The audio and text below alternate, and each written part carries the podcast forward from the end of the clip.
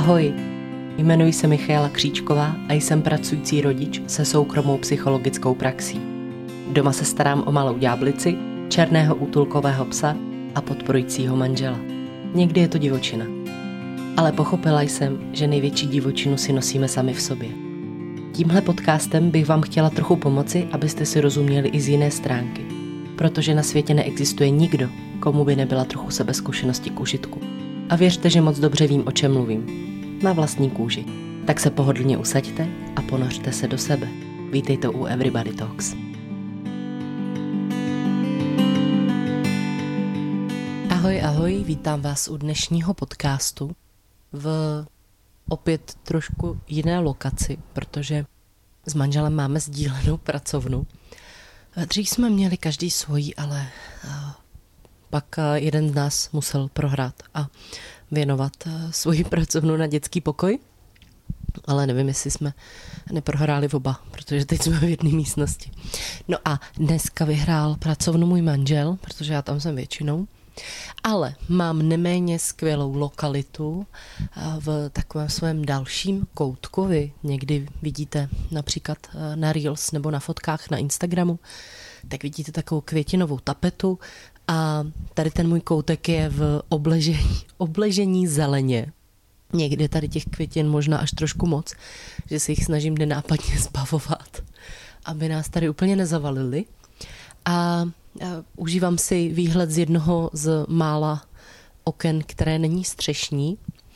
A je to, je to fajn koukat na všechno tu zeleň a užívat si klid, který se takhle s večerem, protože já většinou natáčím večer, tak který se s večerem snese všude kolem. No a při pohledu z okna si teda pokládám otázku, jestli ten uh, žlutý pil, který se v posledních dnech všude snášel rychlostí blesku, tak jestli už je jeho období u konce, protože eh, by potřebovali umýt okna a když jsme předtím zkoušeli umít eh, některá střešní okna, tak jsme zjistili, že pil byl zhruba za hodinu zpět na původní úrovni, takže doufám, že už deště trošku uklidnili pily a že nás teda čeká mítí oken. Tady bude zase světla. No, ale toliko k popisu lokace. Možná uslyšíte zvuky, na které normálně nejste zvyklí, protože jede tady myčka a další věci, ale uvidíme, snad nás to nebude rušit. Zrovna teď v těchto dnech probíhá hlasování o podcast roku a pokud mi budete chtít dát hlas v autorském podcastu, tak já budu moc ráda, protože jsou samozřejmě podcasty, které jsou mnohem eh, poslouchanější než ten můj, ale eh, já si říkám, že by bylo hrozně fajn se objevit alespoň v nějakém žebříčku. A obecně, aby ten eh, Everybody Talks ve chvíli, kdy vám bude dávat smysl, tak aby byl slyšet. Takže pokud například se toho hlasování chcete účastnit, přihodíte tam můj podcast, tak budu ráda, když mi to zazdílíte nebo dáte vědět třeba zrovna na Instagramu nebo do komentáře, například pod SoundCloud. A uvidíme, třeba se jednou do nějakého žebříčku dostaneme, co? No a co je speciální na tomhle podcastu? A já vždycky říkám, nebo často říkám, že na podcastech je něco speciálního. A možná protože každý podcast takový malý svátek, když už si na to najdu čas. A tenhle podcast je speciální v tom, že ho natáčím eh, v, v den, kdy má moje sestra narozeniny, takže máme za sebou strašně krásný den. A taky to, že tenhle podcast natáčím už po druhé, protože ačkoliv většina podcastů vzniká vlastně z patra, já si nedělám nějaké přípravy, možná je to poznat, ale eh, ještě kdyby měly vznikat nějaké složité přípravy, tak už asi ten podcast nevznikne nikdy. A eh, na konci toho prvního nahrávání jsem si uvědomila, že ani zdaleka neobsahuje vlastně všechno, co jsem si přála říct a tak, eh, tak mu věnuju ten čas znovu, komplexněji, lépe a doufám, že se vám bude líbit. Rozhodně není pro každýho tenhle podcast, protože se budeme věnovat eh, tématům smrti, mimo jiné, které samozřejmě tohle téma bývá pro hodně lidí zúzkostňující. A vždycky je potřeba si chránit sám sebe. A ve chvíli, kdy se necítíte na toto téma, tak eh, není nic našího, než ho pro tuhle chvíli opustit. A jestli jednou nastane jeho doba, tak eh, to bude fajn. A někdy taky vám možná to, že se vůbec necítíte na takovéhle téma, může napovědět to, že je to něco, čemu by bylo potřeba se například v jiném bezpečnějším prostoru věnovat víc. Dneska to teda nebude jenom o smrti a ani to nemá být nějaké jako obecně téma spojené jenom s touto tématikou. Já bych tady totiž chtěla mluvit o Jalomově poslední knize eh, a to eh, knize, která vznikla s jeho ženou, napsali společně alespoň první část a ta kniha se jmenuje O smrti a životě. A vzhledem k tomu, jak už ten název zní a když jsem si přečetla anotaci, tak e, samozřejmě bylo jasný, že tahle knížka se asi neobejde bez slz. Ona i ta, i ta grafika je vlastně úžasná a dole na stránce uprostřed je znázorněn vlastně Jalom a jeho žena e, Marilyn, kdy on má ruku položenou ze zadu na jejím rameni a odchází spolu někam do dály. Je teda z nakladatelství Portál, což je samozřejmě nakladatelství, které psychologům a dalším, dalším odborníkům způsobuje to, že mají vybrakované kapsy a plné knihovny.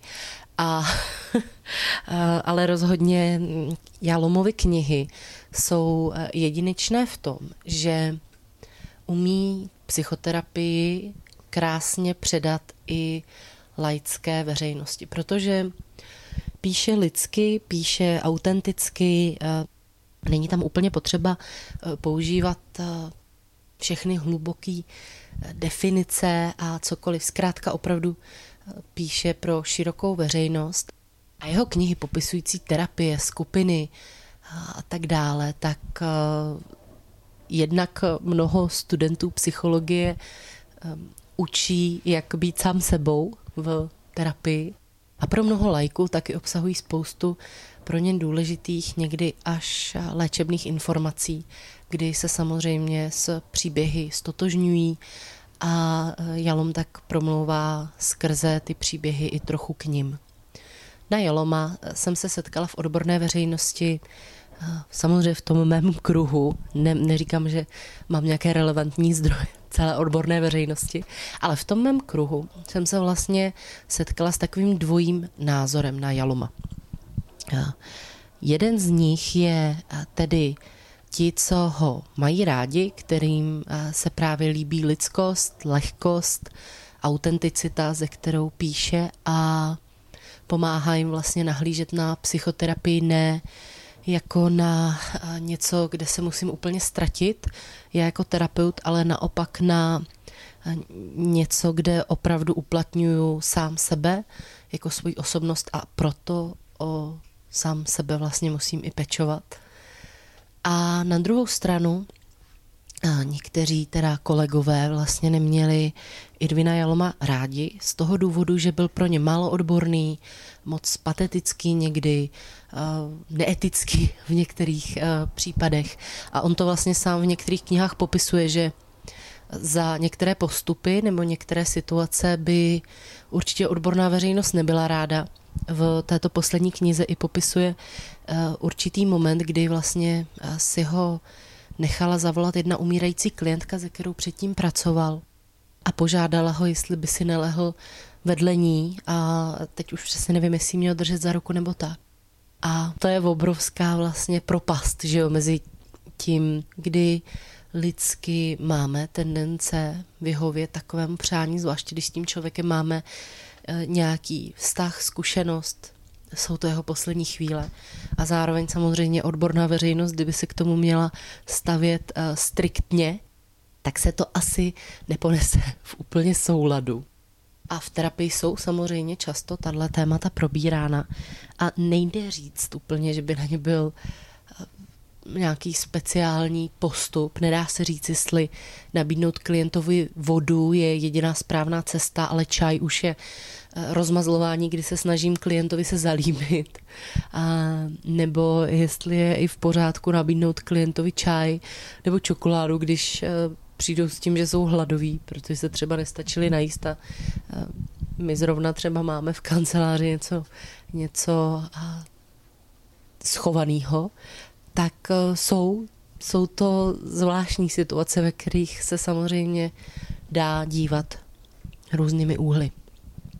A líbilo se mi, když e, kolegyně, a vlastně nejenom kolegyně, ale pak i kolegové, e, se přiznali, že v určité části svojí práce se vlastně báli některé věci říkat jako veřejně, na supervizích třeba, protože se strašně styděli, jestli je to dostatečně odborný. A hrozně se mi líbilo, když vlastně říkali, že to byla nějaká fáze v minulosti. A já tuhle fázi taky znám, protože pro mě například začít s podcasty, ale i Instagramem a celkově s jakoukoliv jako tvorbou vystupování mimo komfortní zónu toho schovaného psychologa, tak uh, pro mě to bylo těžké rozhodování. Protože ta moje základní škola je taková opravdu uh, v tom analytickém duchu, tudíž uh, nejpřirozenější v tom mém vzdělání by bylo zůstávat v nečinnosti, zůstávat v zákrytu, nevystupovat, neovlivňovat, nekomunikovat. A tudíž tohleto vycházení a tvorba byl Vlastně jsem se možná na začátku za to trochu styděla před tou odbornou veřejností a pamatuju si ten moment, kdy jsem si to začala nosit poprvé na supervizi a já jsem vlastně si říkala, jestli nedostanu, jestli nedostanu takový to zasyčení, takový to vlastně, no, to, to by nemělo být. A teď už samozřejmě mám víc zpráv z okolí, od kolegů a je hrozně pěkný. Je hrozně pěkný slyšet to, že vlastně to moji kolegové a i třeba ty starší, zkušenější, kterých si velmi vážím pro jejich práci, tak eh, když vlastně se jim tohle líbí, dává jim to smysl. Ale byly doby, kdy jsem si pokládala otázky vlastně, jestli, jestli je to dobrý. Jestli je to dobrý a jestli vlastně to není spíš není spíš blbý. to byla velmi chytrá věta, tak to možná už se popisu, pro, možná už se tady podepisuje, že je uh, skoro půl desáté. Každopádně, proč o tom mluvím ještě v souvislosti s Irvinem Jalomem, je to, že vlastně to, jak on píše o terapiích, o svojí práci, tak to byla taková moje tichá podpora v tvorbě podcastu, protože jsem si říkala, hele, to, co dělá Jalom, je skvělý, pomáhá to spoustě lidem, má to obrovský smysl a dělá to lidsky, je autentický, nebojí se víc kůží na trh, nebojí se ukazovat tu psychoterapii, tak do toho pojď. Pojď do toho, zkus to, uvidíš. Maximálně to všechno smažeš, a schováš si mikrofon a necháš si ho možná na nějaký hrozný karaoke večery. A teď jsme tady, teď jsme tady, já už nevím, jak dlouho ten podcast ani běží, ale určitě, určitě je to díle krok. On vznikl, vznikl vlastně někde asi během covidu to jsme všichni měli spoustu času. A já se teda teď zase vracím k jeho poslední knize a asi poslední, protože já myslím, že jsem mu koukala vlastně, jak je na tom teď věkově a jemu je snad přes 90 let. A už vlastně eh, v té knize o smrti a životě už eh, vlastně musel ukončit svoji terapeutickou praxi, což pro něj eh, bylo velmi, velmi těžké rozhodnutí, ale měl to nastavené tak, že ve chvíli, kdyby cítil, že poškozuje pacienty nebo že by mohl poškodit pacienty, tak z této praxe odešel. A jak už jsem říkala, vlastně celá ta knížka, to už bylo dopředu jasný, že se u toho bude brečet, nebo já jsem teda u toho opravdu brečela. A myslím si, že když vám přečtu anotaci, tak budete taky. Tak jdeme na to. Světoznámý psychiatr a autor Irvin Jalom věnoval svou kariéru práci s lidmi, kteří se potýkají s úzkostí a zármutkem. Sám ovšem úzkosti a zármutku začal čelit až ve chvíli, kdy jeho milovaná žena Marilyn onemocněla rakovinou. V této knize se potkávají cesty obou z nich. Marilyn odešla v pokoji, Irvin se učí žít bez ní. V prvních měsících po diagnoze společně psali o tom, jak, jaké to je čelit vlastní smrtelnosti a zvládat ztrátu někoho milovaného. Jejich společný život byl skutečně požehnaný, obklopený milující rodinou a nádhernou přírodou v Palo Alto. Naplněný společnou láskou, ale stejně jako ostatní museli i oni čelit nevyhnutelnému v podobě smrti. Společně psali o intimitě, lásce a zármutku. Když Marilyn odešla, Irvin i jejich děti společně oslavili její život a v závěrečné části knihy Irvin velmi upřímně píše o věcech, které přišly s čerstvým vdovstvím. O touze po intimitě, která se s Marilynným odchodem vytratila, o tom, jaké je to být po tak dlouhých společných letech sám, o vděčnosti za to, co spolu se svou milovanou ženou prožil, o tom, že smysl života není v našich úspěších, v naplnění někdy nereálných představ, ale v hlubokých vztazích, které společně pěstujeme. Na obálce knihy potom najdeme taky společné slovo obou manželů.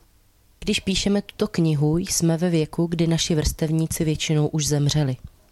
Žijeme teď každý den s vědomím, že náš společný čas je omezen a je mimořádně vzácný. Píšeme, abychom dali své existenci smysl, i když nás unáší do nejtemnějších území tělesného úpadku a ke smrti. Toto psaní nám má především pomoci zvládnout závěr života. Tato kniha samozřejmě vychází z naší osobní zkušenosti, ale také ji chápeme jako součást všeobecné diskuze o obavách z životního konce. Každý chce získat nejlepší dostupnou lékařskou péči, najít citovou podporu v rodině a přátelích a zemřít pokud možno bez bolesti. Ale i když máme spoustu medicínských a společenských možností a výhod, nejsme imunní vůči bolesti a strachu zblížící se smrti. Jako každý si chceme uchovat kvalitu zbývajícího života, i když podstupujeme lékařské procedury, ze kterých je nám někdy špatně. Co všechno jsme ochotni unést, abychom zůstali naživu? Jak můžeme ukončit své dny s co nejmenší bolestí? Jak můžeme přenechat tento svět další generaci s co největší důstojností? Oba víme, že Marilyn skoro jistě na svou nemoc zemře. Společně budeme psát tento deník o všem, co nás čeká v naději, že naše zkušenosti a pozorování poskytnou smysl a úlevu nejenom nám, ale i našim čtenářům. Knihu jsem přečetla za jeden večer, protože jednak jsem rychlý čtenář, mám to načteno asi až moc. A taky se od té knihy těžko dá odtrhnout, i když eh, samozřejmě víte, že happy end asi úplně nepřijde, že ta diagnoza a věk eh, jsou natolik eh, všeříkající, že to spěje ke konci, vědí to vlastně oba dva. I Marilyn, když cítí, jak tělo odchází, jak vlastně odcházejí možnosti, schopnosti. Irvin a Marilyn vlastně jsou pár, který je spolu od, nebo byl spolu od velmi nízkého věku. Já teď eh, si nepamatuju přesně, kolik jim bylo, ale myslím si, že Irvinovi na 14 let, když se do Marilyn zamiloval. A oni ty jejich cesty samozřejmě nebyly i hned. Tak, teď spolu chodíme a budeme spolu už navždy. A museli se dost snažit, ale vlastně byli spolu eh, tolik let, kolik spolu většina párů ani nestráví. A eh, teď najednou vlastně přišli do fáze, kdy je smrt skutečně plánuje rozdělit a kdy oni oba vlastně zpracovávají eh, fakt stárnutí, co to obnáší, jaký, jaký je to pocit tělesně, co to znamená psychicky. Je to i o nějakých nadějích, kdy vlastně doufají, že ta léčba a všechno bude mít nějaký smysl. Je to, je to o postupném přijímání té reality, je to o postupném přijímání toho, že ta nejmilovanější osoba mého života, někdo, kdo tam byl téměř celý život, že odejde někam, kam já za ní zatím nemůžu. A upřímnost, upřímnost a právě otevřenost těch jejich zápisků je, je to vlastně eh, zkušenost, která, kterou si nevymyslíte, kterou, kterou opravdu cítíte tam tu autenticitu toho, jak si to prožívají vlastně oba dva. Do toho je, je tam samozřejmě i ta část, kdy Irvin přestává pracovat jako terapeut, což, což je něco, co si vlastně neumím taky představit, protože i pro mě je to eh, tak eh, skvělá a důležitá součást eh, mého každodenního fungování, že vlastně se zatím úplně neumím nacítit do toho, jak, jaký pocit to musí být, když se tohle vzdáváte. A celkově vlastně téma smrti je hm, téma, které, které opravdu jako rezonuje skoro každým. Ale téma smrti blízkého člověka, těch našich vlastně nejbližších, tak to musím říct, že bylo něco, o čem jsem věděla, že pro mě bude těžké, protože dotýkat se toho, je to něco, čemu vlastně uh, jsem se primárně snažila vyhýbat, přiznám se. Protože ta představa, zvláště po narození dcery, pro mě byla natolik uh, těžká, že bylo snažší se snažit nevidět, nevidět, nevnímat i tuhle tu děsivou část našich životů. Takže ve chvíli, kdy jsem četla o jejich lásce a kdy opravdu vlastně oni v té knize sdílí, co všechno pro sebe znamenají a když se řekne, že někdo pro někoho znamená celý svět, tak, tak vlastně to tam všechno popisovali.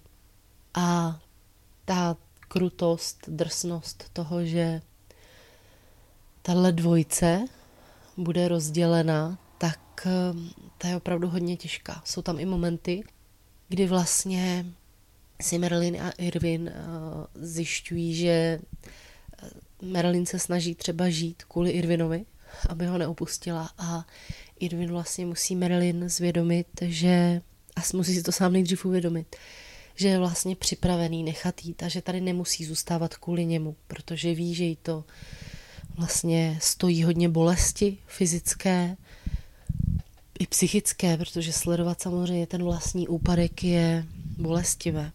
A zkrátka tyhle momenty jsou tak silné v té knize, že je asi není možný jen tak přečíst a nevnímat tu bolest, nenaladit se na ní. Takže já bych vám tuhle knihu doporučovala ve chvíli, kdy přijmete to, že vám pomůže otevřít vlastní témata právě odchodu, odchodu blízkých našich a kdy zároveň od ní nebudete očekávat, že to bude odpočinková příjemná beletrie, ale že opravdu je to, to vlastně pro mě v něčem velmi jedinečná kniha. Ale je to i pro mě jedinečné samozřejmě v tom, že uh, Jaloma čtu ráda. Uh, jeho knihy, jeho knihy mi ukazovaly mimo jiné, že terapie je naprosto úchvatná práce, kreativní, že je to něco, co musíte milovat. A jeho kniha o skupinové terapii je jedna z nejlepších, kterou, kterou napsali. I proto samozřejmě pro mě pak to čtení má takovýhle přesah, protože přece jenom eh, jsem měla pocit, že s ním nějakou dobu ten svůj profesní celý život vlastně kráčím, nebo že, že tady nějak je a vlastně funguje jako takový hodně externí učitel, asi hlavně té autenticity a lidskosti. No, tak přečíst si tuhle knihu ve chvíli teda, kdy on tam mluví o tom, že končí s touhle prací, tak je, je takový konec jedné éry. Asi to pro vás, asi to pro vás nebude nějaký spoiler, když řeknu, že Marilyn nakonec teda zhruba v půlce knihy umírá asistovanou sebevraždou, ale opravdu ve chvíli, kdy už vlastně je to téměř na hraně, kdy je schopná pojmout léky, kdy je schopná teda splnit ty legální požadavky, kdy vlastně odchází v ten asi poslední možný moment pro ní. A i ta kniha tak spěje ke konci nebo uh, vlastně ty poslední zápisky jsou hodně o loučení, kdy ona se loučí s těmi blízkými, má vybraný hospic, má, vybraný, má vybraného lékaře, který jí bude schopen provést tou asistovanou sebevraždou. Například se tam loučí s knihami, eh, se svými sbírkami, kdy i přemýšlí vlastně o tom, že už nikdy pro někoho nebudou mít takovou hodnotu a vlastně přemýšlí o všech těch eh, věcech z cest, které si přivezli, o věcech, které tvořili jejich domov a které za pár let už, uh, už možná budou jenom odpad, který pro nikoho nic neznamená. Ale pro ně má třeba velmi důležité vzpomínky nebo přesahy. Takže pro mě, pro mě bylo vlastně i hrozně uh, zajímavá tahle ta myšlenka toho loučení se s těmi materiálními věcmi, které často tvoří nějaké to naše. Já vím, ono se teď hodně mluví o, o, o tom, jak eh, je fajn zbavovat se věcí, jak vlastně je fajn nebýt vlastně takhle emočně eh, zavalen materiálními věcmi. Ale no, jak jsem vám říká na začátku, já tady sedím obklopená svými květinami, v ložnici mám velikou knihovnu, což byl můj sen, mít velikou knihovnu. A zrovna ta část, kde se vlastně psalo o těch knihách, které mají pro ní velkou emoční hodnotu, ale vlastně ví, že jako že tu emoční hodnotu nebudou mít pro každého. Tak uh, vím, že vlastně v tu chvilku jsem eh, se jenom potřeba na chvilku posadit a koukat na svoji knihovnu a uh, nějak jsem si říkala, jestli, jak to bude jednou s mýma knihama. A bylo to vlastně i hodně o naladění se na tu vlnu vlastní, vlastní konečnosti, co to tak trochu obnáší. Hrozně zajímavý témata, zkrátka v té knize. Ta druhá část knihy je potom vlastně už psaná jenom Irvinem Jalomem, který eh, vlastně popisuje, jaké to je tady žít bez ní. Jak je těžké, až vlastně nemožné podívat se na její fotografii, jak eh, ho napadají myšlenky o tom, že by ze svého života sám odešel, jak zároveň ho kotví to, že pracoval s lidmi, kteřím zemřeli jejich blízký a eh, nějak eh, vlastně pracoval i sám ze sebou, začal číst svoje staré knihy a tam to byly hezký momenty, kdy eh, vlastně byl sám zaskočen svojí chytrostí a tím, jak ty knihy napsal a jak mu zároveň i ty jeho vlastní knihy pomáhaly vyrovnat se vlastně s tím vdovstvím a tedy s tou skutečností, že Marilyn už odešla. Kniha potom končí vlastně v době covidové. Jedna dcera už, myslím si, že odešla do důchodu, takže, takže vlastně se tam v tom jeho životě eh, takto víc objevuje. Poslední kapitola je potom dopis Marilyn od eh, Irvina. A já bych vám zase ráda přečetla alespoň nějaké úryvky. Moje drahá Marilyn, já vím, že porušuji všechna pravidla, když ti píšu, ale dospěl jsem k posledním stránkám naší knihy a nedokážu odolat, abych se s tebou ještě naposledy nespojil. Byla jsi tak moudrá, když si mě vyzvala, abych tu knihu psal s tebou. Ne, to není přesné. Ty jsi mě nevyzvala, ty jsi trvala na tom, abych odložil knihu, kterou jsem právě začal a místo toho psal společně s tebou tuto knihu. A za tu neoblomnost ti budu navždy věčný. Psaní této knihy mě od doby, co jsi před 125 dny umřela, udržuje naživu. Samozřejmě se pamatuješ, že jsme se v psaní kapitol střídali a přestali s tím 14 dní před díku vzdáním, kdy si začala být příliš nemocná na to, abys mohla pokračovat a pověděla mi, že budu muset knihu dokončit sám. Píšu sám už čtyři měsíce, vlastně nedělám nic jiného krom psaní a teď se blížím k závěru. Marilyn, První věc, kterou musím udělat, je vyřešit a zbavit se nepříjemného pocitu viny. Prosím tě, odpust mi, že se nedívám na tvůj portrét častěji.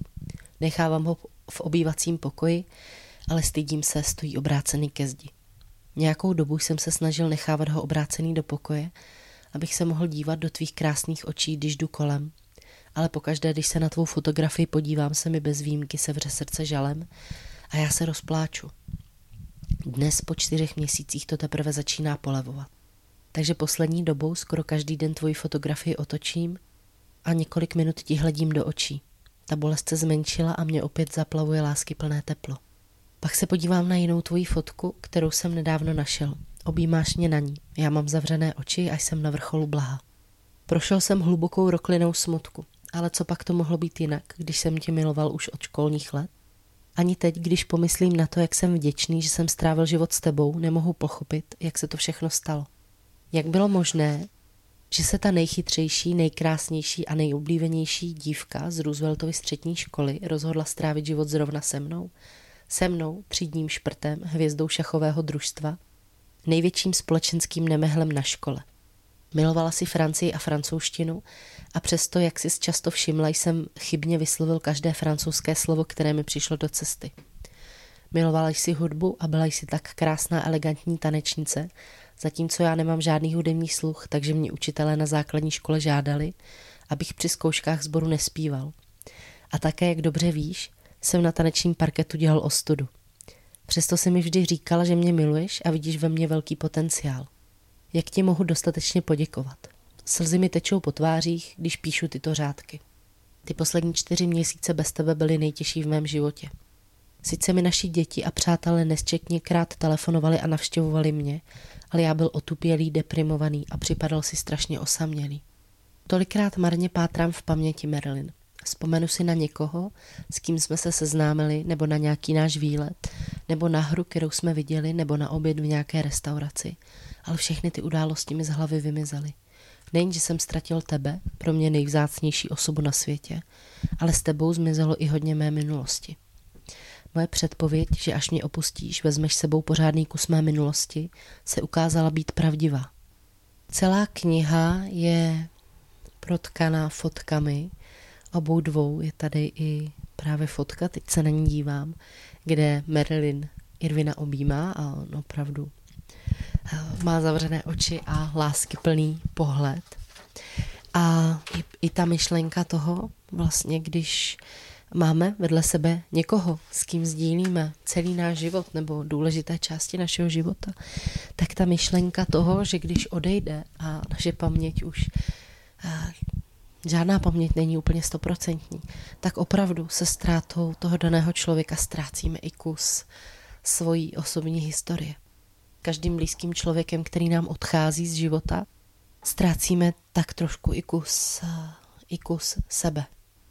Já mám k téhle knize velkou úctu, protože vznikla v obrovské eh, bolesti a reflektuje obrovskou bolest a myslím se, že, eh, že si možná najde i čtenáře eh, někoho z vás, že možná někteří z vás taky si rádi přečtou takovýhle typ literatury, možná i za účelem dotknutí se vlastních témat smrtelnosti.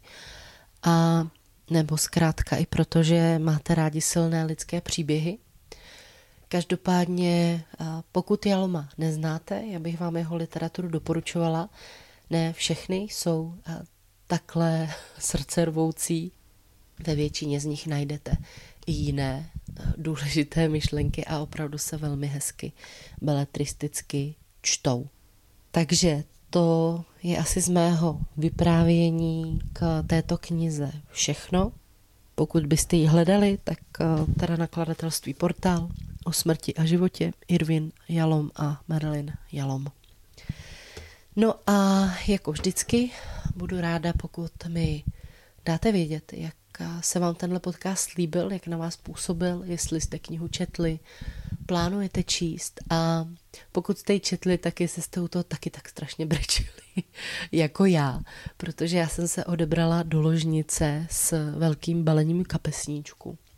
A když se za mnou můj manžel stavoval během toho čtení, tak eh, se tak na mě koukal a říkal, prosím tě, proč si to děláš? Proč, proč čteš knížku, jako ze který takhle brečíš? Jak jsem říkala, eh, ty důvody jsou různé, jednak eh, je to respekt k dílu tohohle autora, jednak eh, je to zpracovávání vlastních témat smrtelnosti těch blízkých lidí a pravděpodobně i té vlastní smrtelnosti.